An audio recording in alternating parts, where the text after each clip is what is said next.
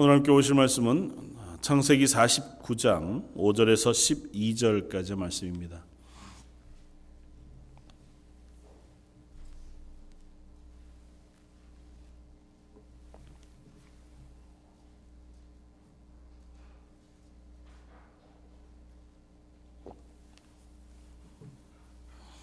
창세기 49장 5절에서 12절까지 우리 차였으면 한 목소리 같이 한번 읽겠습니다. 시므온과 레위는 형제요 그들의 칼은 폭력의 도구로다. 네오나 그들의 모의에 상관하지 말지어다. 내 영광아 그들의 집회에 참여하지 말지어다.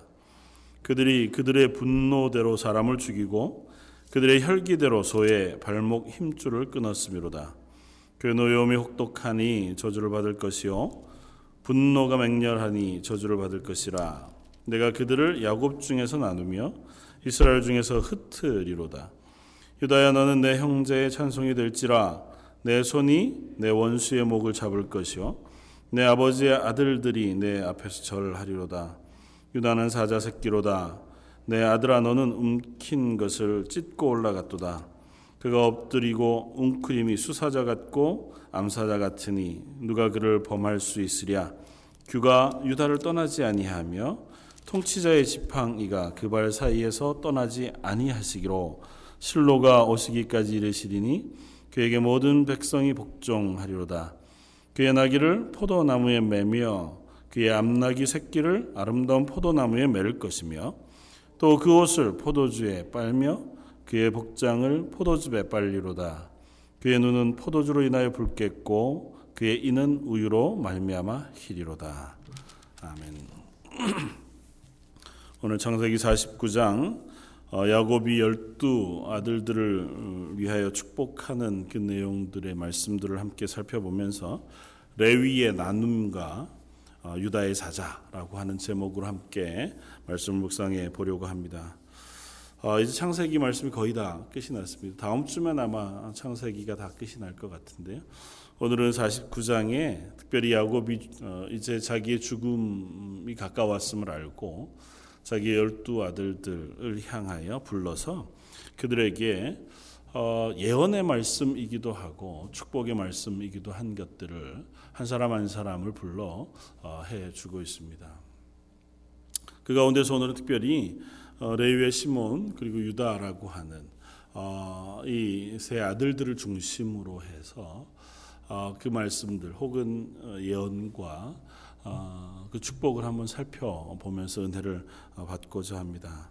오늘 본문 어, 앞쪽에 49장 1절에 이렇게 시작합니다. 야곱이 그 아들들을 불러 이르되 너희는 모이라 너희가 후일에 당할 일을 내가 너희에게 이르리라 그렇게 이야기합니다. 그러니까 이제 열두 아들들을 다 불러 모았습니다. 그, 그 중에 첫 아들은 루벤이었습니다. 그러니까 장자로 태어났고 열두 아들들 가운데 가장 어, 먼저 어, 야곱의 아들로 되었으니까 또 뭐 당연히 루벤이 장자로서 축복을 받아야 마땅할 겁니다. 그런데 어, 루벤은 장자로서 인하여 축복을 받지 못하고 오히려 야곱에 의하여 저주를 받습니다.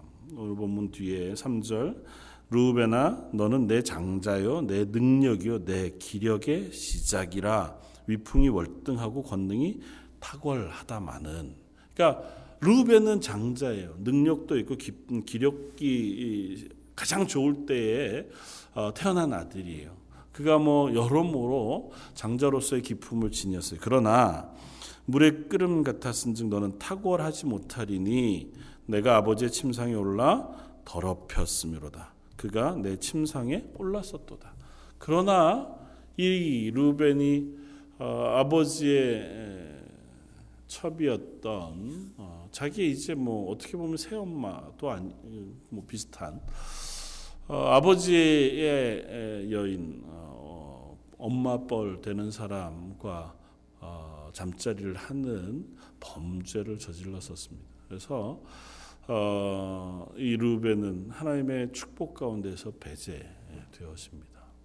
그는 야곱으로부터도 축복을 받지 못하지만 야곱이 그냥 사사로이 루벤을 축복하지 않은 것이 아니고 하나님께서 그들을 향하여 예언하고 계신 말씀을 야곱이 그의 영적인 어, 감각으로 어, 이 열두 아들들을 향하여 예언하고 축복하고 있는 것이라고 우리가 볼 때에 하나님도 루벤의 그 행위를 기뻐하지 않았습니다. 그러니까 루벤은 장자였으되 장자로서의 삶을 살지 못해서 장자로서 받을 수 있었던 복을 스스로 받지 못하는 어리석은 자리에 놓여 있게 되었습니다. 물론 야곱의 형이었던 에서 역시 장자였지만 하나님께서 그를 택하지 않고 야곱을 택하셨던 것처럼 이 루벤도 하나님 앞에서 어, 어쩌면 장자로서의 복을 누리지 못하는 자리에 서게 되었는지 모릅니다. 그리고 나서 그 동생들이 두 사람 시몬과 레위인데요. 이 두 사람을 한꺼번에 불러 그들에게 어, 또한 어, 그들의 예언을 해주는데 그들 역시 축복을 받지 못합니다. 그들 역시 야곱에 의하여 저주의 대상이 되어지는데요. 5절 시몬과 레이는 형제요 그들의 칼은 폭력의 도구로다.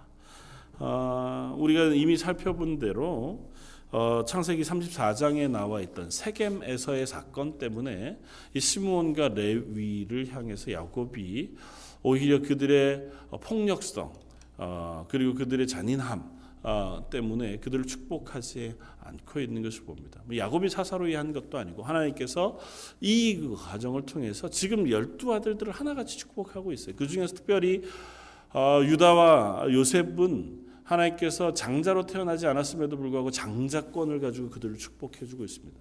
얼마나 놀라운 축복을 그들에게 어, 예언하고 쏟아부어 주고 있는지 모르는데 그에 반해서 이 레위와 시므온은 그들이 행했던 그 잘못 죄악 때문에 하나님으로부터 축복을 받기는커녕 오히려 혹독한 저주의 말씀을 듣게 되어집니다. 우리가 읽었던 것처럼 6절 내 호나 그들의 모의에 상관하지 말지어다. 내 영광아 그들의 집회에 참여하지 말지어다. 그들이 그들의 분노대로 사람을 죽이고 그들의 혈기대로 소의 발목 힘줄을 끊었음이로다. 이제 하나님의 영광에 혹은 그들의 어, 그 행위에 어, 참석하지 않겠다 선언하고 7절에 그 노염이 혹독하니 저주를 받을 것이요. 분기가 맹렬하니 저주를 받을 것이라 그리고 저주의 내용을 어떻게 하냐면 그들이 야곱 중에서 나뉘우며 이스라엘 중에서 흩으시려다고 어, 말씀합니다. 그러니까 이 두 지파는 하나님께서 흩어버리는 지파, 나뉘어 버리고 많은 지파가 되어 지고 맙니다.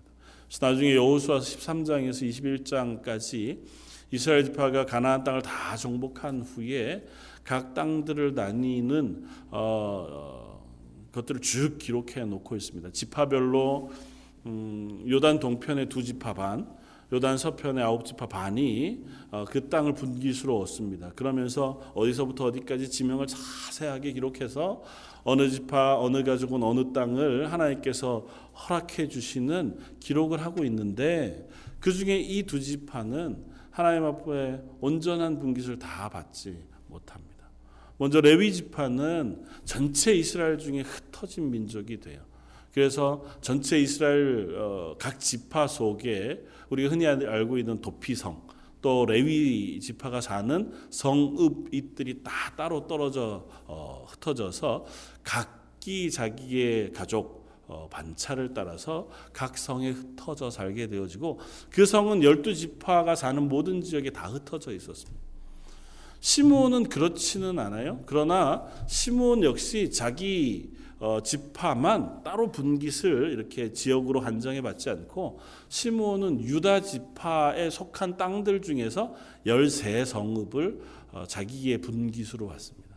그러니까 시므온은 전체 이스라엘에 흩어지지는 않지만 유다라고 하는 큰 지파 어, 그 안에 아, 에브라임이라 어, 어, 유다 지파 큰 지파의 땅 속에 있는 여러 성들 중에서 13개의 성을 어, 흩어 받게 되었습니다. 민수기 19장 9절을 이렇게 씁니다. 시므온 자손의 그 기업은 유다 자손의 기업 중에서 취하였으니 이는 유다 자손의 분깃이 자기들에게 너무 많으므로 시므온 자손이 자기의 기업을 그들의 기업 중에서 받음이었더라.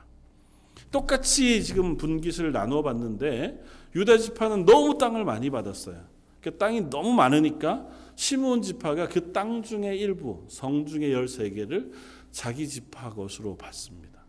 시므온 지파는 유다 지파 속에 흩어짐 지파가 되었습니다.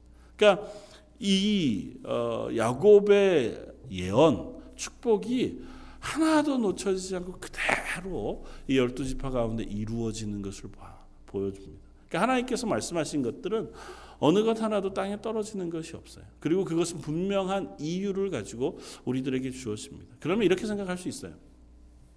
하나님 눈앞에 한번 찍히면 끝인가? 이들이 범죄한 것 어떻게 보면 유다도 하나님 앞에서 그리 썩 괜찮은 사람이 아니었잖아요. 우리가 알고 있는 것처럼 유다는 어, 요셉을 파는 일에 앞장섰던 사람이었습니다. 그리고 아버지의 집을 떠나서 가나안 사람들과 섞여 살아 거기서 아내를 얻고 며느리를 얻고 며느리 다말고와 동침해서 아이들을 낳는 그야말로 추악한 죄를 범했던 것이 유다였습니다. 그 죄를 비기면 시몬과 레위의 죄는 한결 가벼워 보입니다. 어떻게 보면 자기 동생으로 인한 의분 그것을 과도하게 풀어내어 세겜성에 있는 모든 어, 남자들 죽이고 그 죽이는 과정에 하나님이 언약으로 허락하신 할례라는 것을 사람을 죽이는 도구로 사용한 죄가 크지만 그게 유다의 죄보다 월등히 커서 유다는 그래도 축복할 만하고 레위와 시몬은 축복하지 않을 만하다. 그렇게 받기가 참 어렵습니다. 하나님께서 한번 이렇게 벌하시기로 작정하시면 도무지 돌이킬 수 없는가? 우리 그런 의문에 빠집니다. 그러니까 하나님께서 내가, 내가 하나님 앞에서 신앙생활 하다가 그리스도인으로 잘 살다가 하나님 앞에서 범죄하고 실패한 것 때문에 어떤 어려움을 내가 경험하게 되면 아, 결국은 내가 하나님 앞에서 벌을 받는구나. 그리고 나면 내가 그 벌로부터 벗어날 수 없는가 하는 것입니다. 하나님 사랑하는 사람은 너무너무 사랑해주고 그렇지 않은 사람은 너무너무 벌 주시는 그런 하나님인가.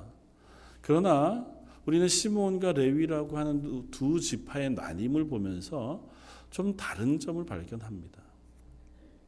똑같이 예언처럼 온 이스라엘 중에서 유다 지파 중에서 나뉘게 되지만 시몬은 말 그대로 그저 연약한 지파가 되어서 유다 지파 속에 흩어진 지파가 되었습니다. 그러나 레위 지파가 나뉘어진 것은 그렇지 않습니다.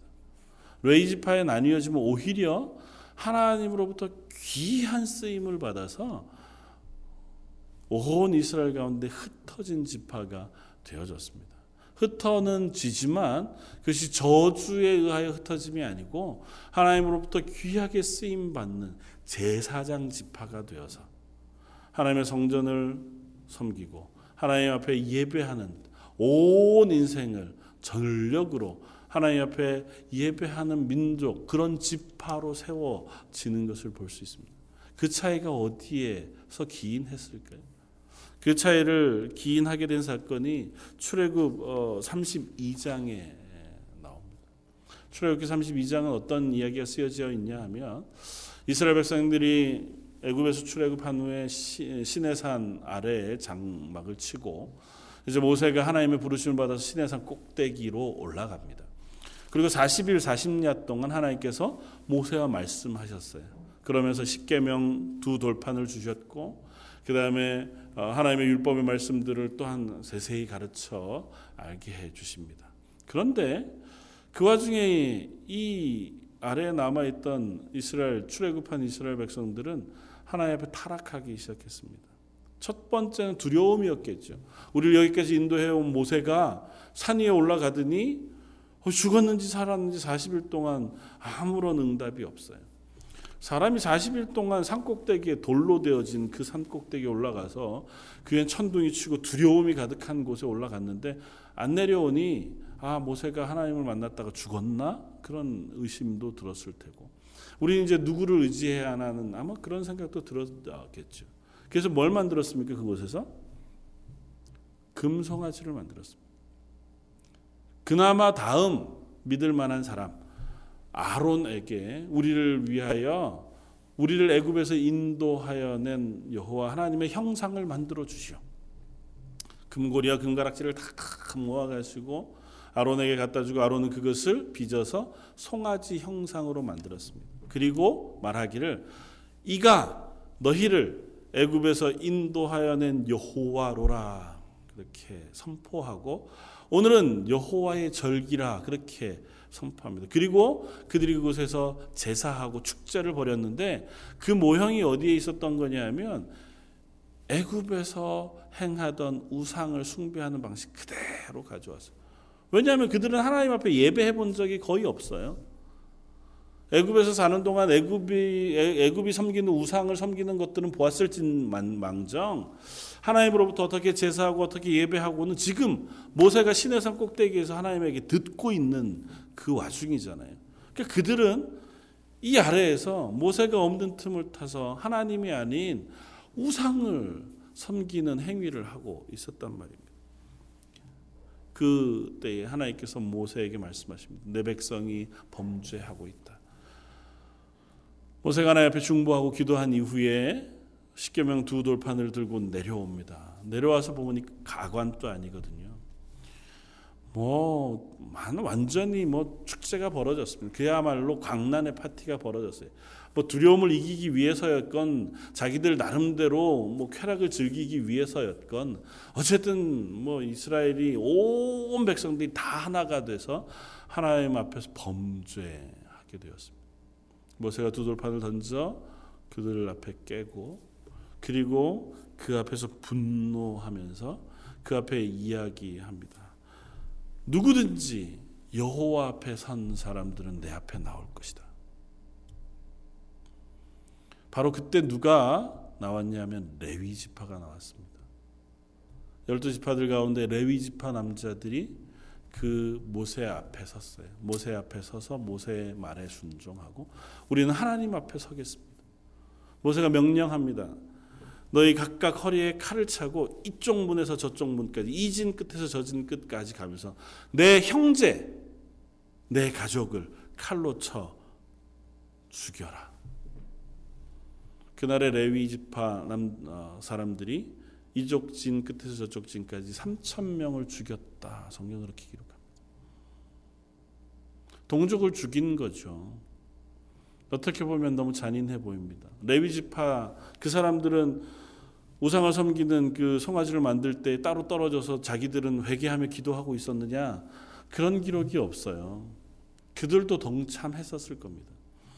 송아지를 만드는 일에 그들도 어쩌면 적극적이든 소극적이든 동참했었던 사람들 중의 일부였을 거예요. 그러나 모세가 하나님의 말씀을 들고 내려와 그들 앞에 요구합니다. 너희는 하나님 앞에 설 거냐? 아니면 이 금송아지 앞에 설 거냐? 둘 중에 하나를 선택하라고 요구했을 때 아무도 모세 앞에 나오지 않았지만 레위 지파는 모세 앞에 나왔어요. 우리가 잘못한 것, 그것 다 내려놓고 일단 하나님 앞에 서겠습니다. 였다고요. 나중에 우리는 잘 알고 있는 엘리야가 갈멜산상에서 바알과 아세라 선지자들과 싸울 때의 엘리야의 외침을 우리는 잘 기억합니다. 그 바알 선지자들과 또 이 엘리야가 마주 서 있는 그 주변을 온 이스라엘 사람들이 가득 둘러매 쌓였습니다. 그때 엘리야가 외칩니다. 너희는 어느 편에 설 것인지 오늘 결정하라. 여호와가 참 하나님이면 내 뒤로 올 것이고 바알이 참신이면 저들 편에 설 것이라. 하나님 우리들에게도 때로는 아주 인생의 어떤 한순간에 이와 같은 중요한 결단을 내리기를 요청하는 때가 있을지 모릅니다. 너는 어느 편에 설 것이냐? 너는 너의 인생 가운데 하나님의 말씀에 순종하는 자리에 설 것이냐? 아니면 이 세상에 죄악된 이 세상의 법칙을 따라 사는 그대로 놓아 있을 것이냐? 레위 지파는 그것에 반응해서 나왔습니다. 비록 동족, 내 형제, 내 가족을 칼로 죽여야 하는 그와 같은 어쩌면 잔인하고 슬픈 그 역할을 맡아야 함에도 불구하고 하나님 앞에 서기를 작정한 레위 지파가 그 앞에 섰고 그 칼을 들고 하나님 명령에 순종했습니다. 하나님께서 그 레위 지파의 헌신과 질투를 귀하게 보셨습니다. 레위 지파가 결코 오늘 본문에서 본 것처럼 아버지 야곱으로부터 레위가 그리고 그의 후손들이 축복을 받지 못했어요. 그들은 칼로 흥한 자들이고 칼로 망할 자들이었어요. 그러나 하나님이 선택하라고 하는 그 인생의 선택의 기로에 섰을 때 그들의 칼을 하나님 앞에 쓰기로 작정했을 때에 하나님께서 레위 지파를 하나님의 것으로 삼어 주셨다는 것입니다. 엘리 앞에 섰던 이스라엘 백성들은 엘리야가 그렇게 외쳤을 때에 단 한마디도 대답지 않더라고 성경은 기록합니다.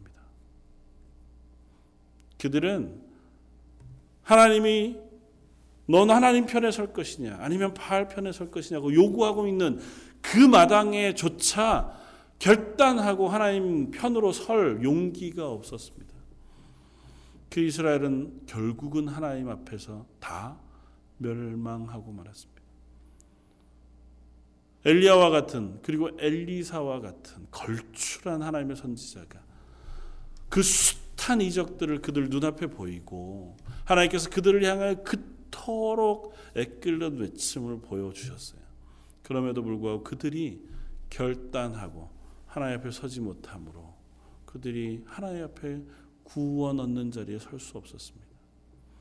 시몬과 레위가 똑같이 하나님으로부터 저주를 받았지만 그들의 인생의 결단의 자리에 섰을 때 레위 지파는 하나님 앞에 결단하여 하나님 편에 서기로 작정해 결국은 하나님이 쓰시는 지파 하나님의 성전을 위하여 평생을 하나님 앞에 사는 그러한 제사장 지파로 부름을 받았습니다. 가장 고귀한 역할을 하나님께서 레위 지파에게 맡기셨습니다. 그러나 그 앞에 반응하지 않았던 시므온은 자기 이름대로 그저 그렇게 유다 가운데 흩어진 지파로 살아갈 수밖에 없었다고 하는 사실 우리는 이 본문을 통해서 확인하게 되었습니다. 저 여러분들의 인생 가운데도 때로는 하나님께서 직접 이와 같은 대단한 자리에서 우리를 향하여 어느 편에 설 것이냐 묻지 않으신다 할지라도 우리 인생 가운데 내가 하나님 앞에 순종할 것이냐 그렇지 않을 것이냐 결단할 때가 있습니다. 결단할 때 그걸 요구받을 때 여러분들과 저는 하나님 편에 설 수 있는 그와 같은 결단을 할 수 있는 하나님의 사람들 되시기를 주님의 이름으로 축원을 드립니다. 그 뒤에 나오는 유다 지파를 향한 말씀도 그냥 넘어갈 수 없는 말씀이어서 특별히 이번 고난 주간에 한번 묵상해 볼 수 있는 말씀이어서 살펴보기를 원합니다. 이전에도 유다 지파를 향한 이 말씀을 한번 어, 조금은 뭐 가볍게 살펴본 적이 있었기 때문에 어, 연결해서 한번 보겠습니다. 유다야, 너는 내 형제의 찬송이 될지라. 내 손이 내 원수의 목을 잡을 것이요 내 아버지의 아들들이 내 앞에서 절하리로다. 장자의 복을 유다에게 하나님께서 허락해 주십니다. 어떻게 보면 요셉이 받아야 할 장자의 복이에요. 요셉이 형 열두 지파 전체를 대표로 스스로가 낮아져 애굽의 종으로 그리고 감옥으로 내려갔다. 그곳에서 총리가 되어 자기 온 식구 70명을 다 살린 그와 같은 역할을 맡았으니 요셉이 장자가 되는 것이 마땅해 보여요. 그러나 유다에게도 하나님께서 장자의 이 복을 주십니다. 내 모든 형제들이 너에게 절할 것이다. 그러나 그러나 그 장자의 명분은 이스라엘 전체를 대표하는 그저 장자 지파의 명분이 아니라 하나님께서 그 지파 속에 하나님께서 허락하신 메시아를 보내어 영적인 장자의 지파가 되도록 하는 은혜를 베풀어 주십니다. 그래서 역대상 다윗의 후손의 주 기록을 하면서 이스라엘 전체 지파에 대한 이야기들을 기록하고 있는 그 마당에 이렇게 소개합니다. 역대상 5장 2절 유다는 형제보다 뛰어나고 주권자가 유다로 말미암았을지라도 장자의 명분은 요셉에게 있느니라. 유다 지파를 설명하면서 유다가 하나님으로부터 주권자가 나오는 그 장자의 복을 받았지만 그러나 장자의 복은 결국 명분은 요셉에게 하나님께서 허락해 주세요. 그래서 요셉의 두 아들 에브라임과 문하세 그 중에서 특별히 에브라임 차자였던 에브라임이 북쪽 이스라엘 전체의 대표가 되는 지파가 되어지고 그 지파가 전체 이스라엘이라 불리어집니다. 그래서 에브라임아 유다야. 난 나중에 남북 이스라엘이 나뉘어졌을 때 하나님께서 남북 이스라엘을 부르실 때 그렇게 부릅니다. 에브라임아 유다야. 북쪽 이스라엘은 에브라임으로, 남쪽 유다는 유다로. 이스라엘 두 나라를 그렇게 장자로 세워 주셨습니다. 그러면서 유다는 사자 새끼로다. 내 아들아 너는 움킨 것을 찢고 올라갔도다. 그가 엎드리고 웅크림이 수사자 같고 암사자 같으니 누가 그를 범할 수 있으랴. 규가 유다를 떠나지 아니하며 통치자의 지팡이가 그 발 사이에 떠나지 아니하시기를 실로가 오시기까지 이르리니 그에게 모든 백성이 복종하리로다. 유다를 유다는 사자의 새끼라 그렇게 얘기하고 유다의 사자라고 하는 이름으로 불러줍니다. 근데 이것은 전적으로 예수 그리스도에 대한 아, 메시지입니다. 유다가 전체 남쪽 유다 민족 그리고 유다 지파를 통해서 그 지도자들이 계속 나옵니다. 다윗을 시작으로 해서 남쪽 유다의 모든 왕들은 이 유다 지파 가운데 다윗의 후손 가운데에서 왕이 나와요.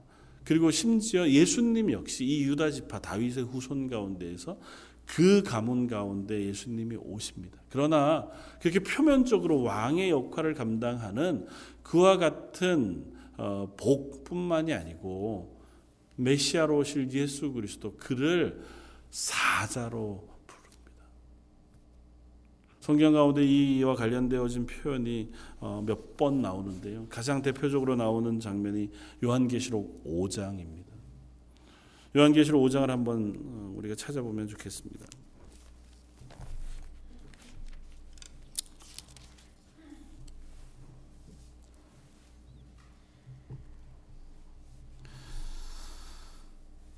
요한계시록 5장 앞쪽에 1절부터 4절까지 한 두무, 두루마리에 대한 어, 이야기를 쓰고 있습니다.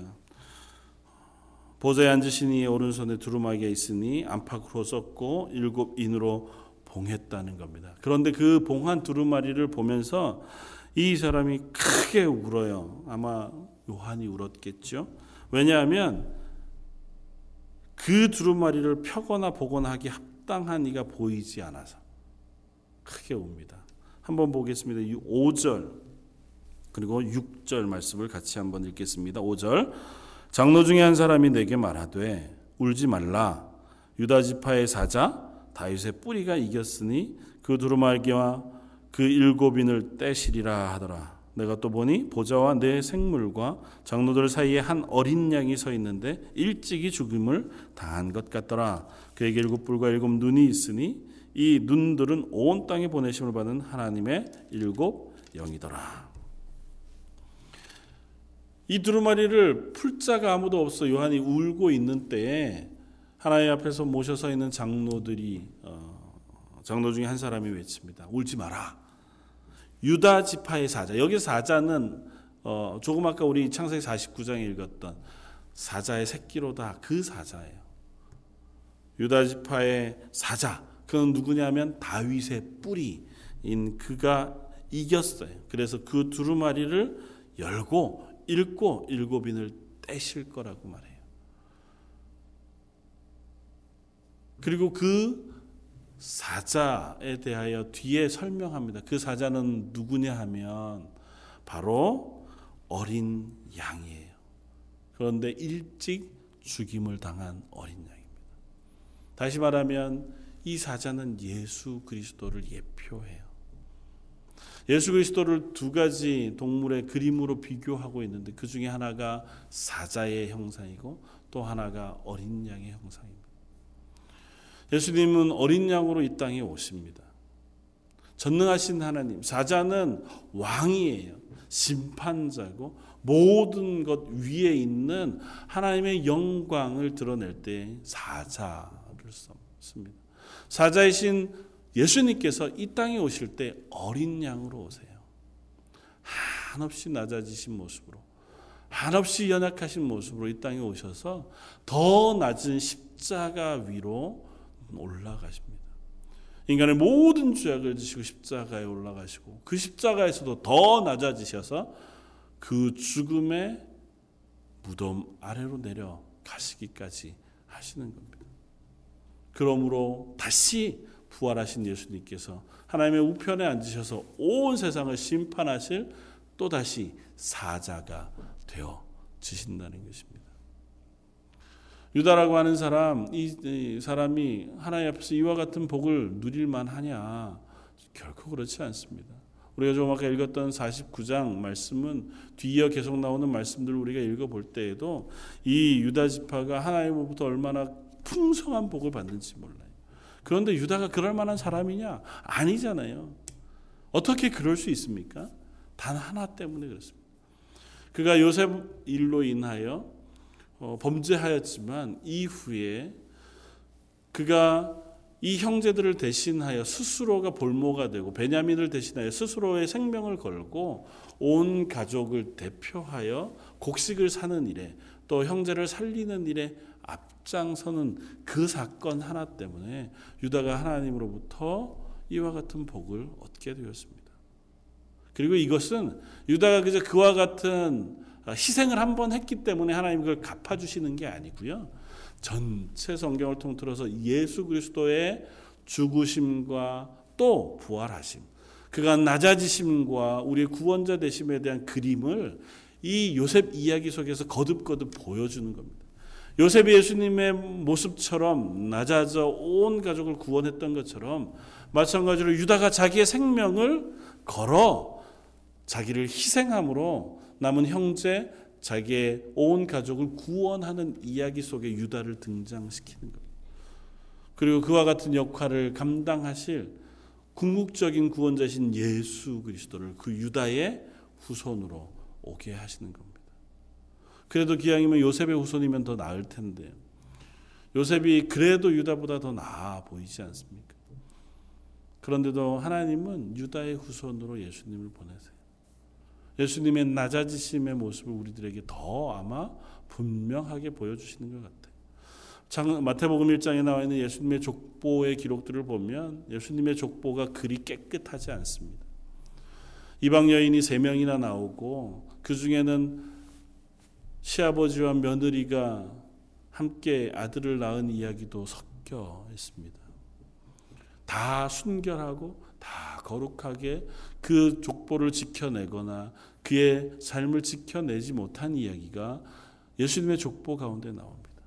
그럼에도 불구하고 하나님은 그와 같은 인간들을 향하신 구원의 계획을 포기치 않으시고 그 가운데에도 예수 그리스도를 보내어 주신다는 유다와 같이 연약한 사람, 그와 같이 실패한 사람임에도 불구하고 그가 하나님 앞에 돌이키는 그 작은 것 하나를 사용하셔서 그의 우선 가운데 예수 그리스도를 보내시고 그 구원의 은혜를 우리들에게 부어 주시는 줄 압니다. 사자이신 예수님. 뒤에 요한계시록 19장에 보면 어, 요한계시록 19장에 보면 이 사자이신 예수님께서 온 세상을 심판하는 이야기가 잘 기록되어져 있습니다. 그리고 오늘 40, 어, 창세기 49장에 두루마리를 어, 포도주로 빨아 어, 입었다고 하는 이야기가 나오는데 그 이야기가 요한계시록 19장에도 똑같이 나타. 백마를 탄 한 사람이 나오는데 그 두루마기가 붉은 피로 포도주로 빤 것 같더라고 이야기합니다. 그는 만왕에 와요 만, 만주의 주라고 어, 설명합니다. 바로 예수님께서 그 흰말을 타시고 마지막 일곱 인을 떼시자 온 세상을 향하여 심판하시는 심판의 모습을 요한계시록 19장은 쓰고 있습니다. 다시 말하면 사자이신 예수님은 온 세상을 심판하시는 심판주의 모습이에요. 그러나 예수님은 온전한 심판주로만 따로 떨어져 계시지 않아요. 인간이 사는 모든 죄악과는 따로 떨어져서 니들 어제 한번 살아봐라. 잘못하면 내가 너희를 심판하고 말지 하는 것이 하나님의 모습이 아니라고요. 하나님 저 멀리 계시다가 어느 순간 갑자기 나타나셔서 이제 끝. 이제 너희들을 한번 심판해 보자. 잘 산 놈은 이쪽으로 잘못 산 사람들은 죽음으로. 이렇게 하나님께서 구분하시고 심판하시지 않으세요. 심판주이신 유다의 사자이신 예수 그리스도께서 직접 어린 양으로 이 땅에 오세요. 가장 낮은 자리, 인간의 육체를 입고 오셔서 우리들과 함께 거하시며 우리의 죄를 다 감당하시고 죽으시고 그 어린 양의 보혈의 피로 우리 모든 성도를 깨끗이 빨아 희게 만들어 주신 후에야 비로소 하나님께서 심판의 주로 이 땅 가운데 임하시는 겁니다.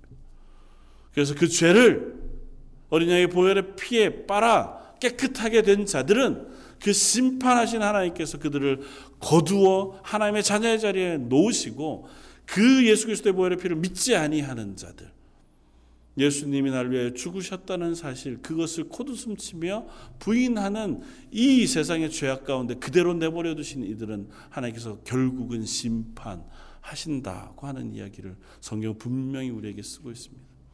이 고난 주간을 보내면서 예수님의 십자가를 묵상하고 구원의 은혜를 묵상하면서 또 다른 한편 우리가 분명히 기억해야 할 것은 그 예수님이 다시 오실 것이라는 것입니다. 예수님이 십자가를 지시고 죽으시고 부활하시고 승천하여 지금은 우리의 중보자로 하나님 우편에 계시지만 그 예수님이 곧 오실 것이라는 겁니다. 내 인생이 끝나 하나님의 심판대 앞에 서든지 아니면 이 세상을 심판하시기 위해 하나님께서 심판해 주러 오시든지 분명히 그 마지막 심판의 때는 있을 거라는 것입니다. 그때 하나님 우리에게 물으실 겁니다. 그런데 너희는 어느 편에 설 것이냐? 사랑하는 성도 여러분, 저희의 삶의 순간순간마다 하나님의 은혜를 베푸셔서 특별히 우리들에게 이와 같은 질문을 하시는 때가 있습니다.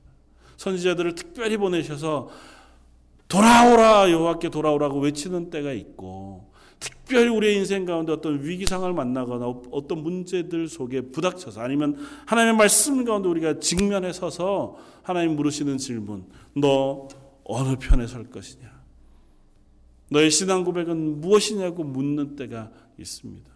그때에 우리가 그것이 하나님의 은혜인 줄 알아서 하나님 제가 부족하지만 하나님 편에 서기를 원합니다. 제 죄악이 붉고 정말 추악하지만 예수 그리스도의 보혈의 피를 의지하여 제가 하나님 앞에 서기를 원합니다. 그렇게 다짐하고 기도하고 은혜를 구하는 저 여러분들 되시기를 주님의 이름으로 부탁을 드립니다. 한번 같이 기도하겠습니다. 유다의 사자이시며 어린 양이신 예수님, 우리의 죄를 지시고 십자가에 죽으실 뿐 아니라 하나님 우편에 계시다가 또한 우리를 심판하기 위하여 다시 오실 예수님. 저희가 그 은혜로 하나님의 자녀 되었사오니 매일매일의 삶 가운데 하나님의 부르심 앞에 서게 하시고 하나님이 물으시는 질문 앞에 하나님 제가 부족할지라도 저는 하나님 편에 서겠습니다. 다짐하는 저희 런던 제일 장로교의 모든 성도들 되게 하여 주옵소서. 모든 말씀 예수님 이름으로 기도드립니다. 아멘.